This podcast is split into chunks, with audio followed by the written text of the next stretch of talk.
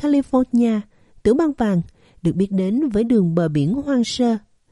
Chỉ cần vài dặm hướng về đất liền, hàng trăm con tàu khai thác dầu đang tích cực hoạt động, như các nhà vận động nói, là gây ra ô nhiễm. Người hoạt động cộng đồng Ashley Hernandez đã chỉ địa điểm khai thác dầu tại nhà của cô. I walk out here and this is what I see. Um, Đi bộ ra đây và đây là những gì tôi thấy. Trẻ em chơi trong công viên với ống hít. Cộng đồng phải sống trong một không gian nơi họ chỉ có một lớp lưới xanh bảo vệ khỏi nơi độc hại. Ngành công nghiệp nhiên liệu hóa thạch đóng một vai trò to lớn trong sự phát triển của Los Angeles. Trong những ngày đầu, đây chỉ là một thị trấn nhỏ với sự tách biệt giữa các khu sản xuất dầu và khu dân cư. Tôi luôn nói với mọi người rằng nó giống như sống trong nhà hoặc trong bếp với lò nướng. Hiện dân số vượt quá 10 triệu người và hơn 3 triệu người trong số đó sống trong vòng 500 mét của một giếng dầu đang hoạt động hoặc không hoạt động. Ở Wilmington, có hàng chục máy khoan dầu đang hoạt động hết công suất. Bạn có thể nhìn thấy những ngôi nhà xung quanh ở hậu cảnh và ngửi thấy mùi dầu trong không khí xung quanh. Và những người sống trong các khu dân cư lân cận nói rằng họ bị bệnh theo cả nghĩa đen và ẩn dụ với tác động gây ra.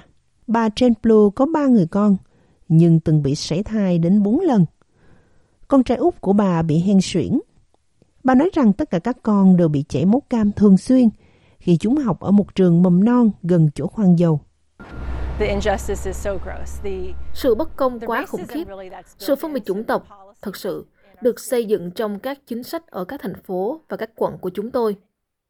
Bà Jen tin rằng các vấn đề sức khỏe có liên quan đến giếng dầu và sự tức giận vì cộng đồng của bà không được hưởng sự bảo vệ như những người khác.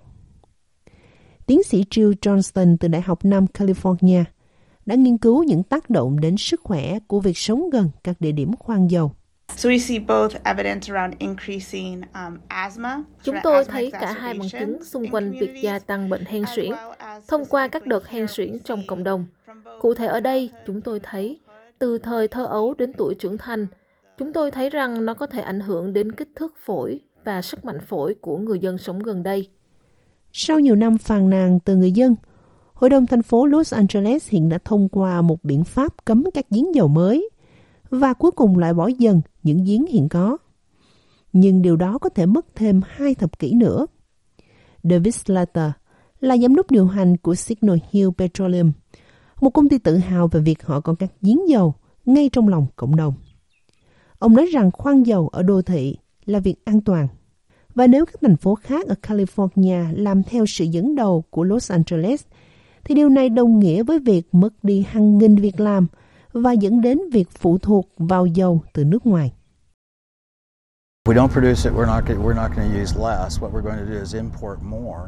Nếu chúng tôi không sản xuất nó, chúng ta sẽ không sử dụng ít hơn.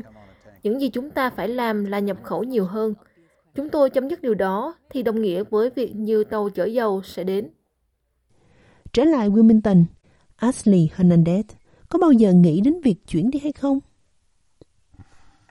If I were to move to another neighborhood, I'd literally move into another neighborhood that has more than Nếu tôi chuyển đến một khu phố khác theo nghĩa đen, tôi sẽ chuyển đến một nơi khác và có nhiều khả năng là nguồn gây ô nhiễm khác. Đó là chuyện phân biệt chủng tộc trong môi trường. Không phải ngẫu nhiên mà điều này lại ở đây.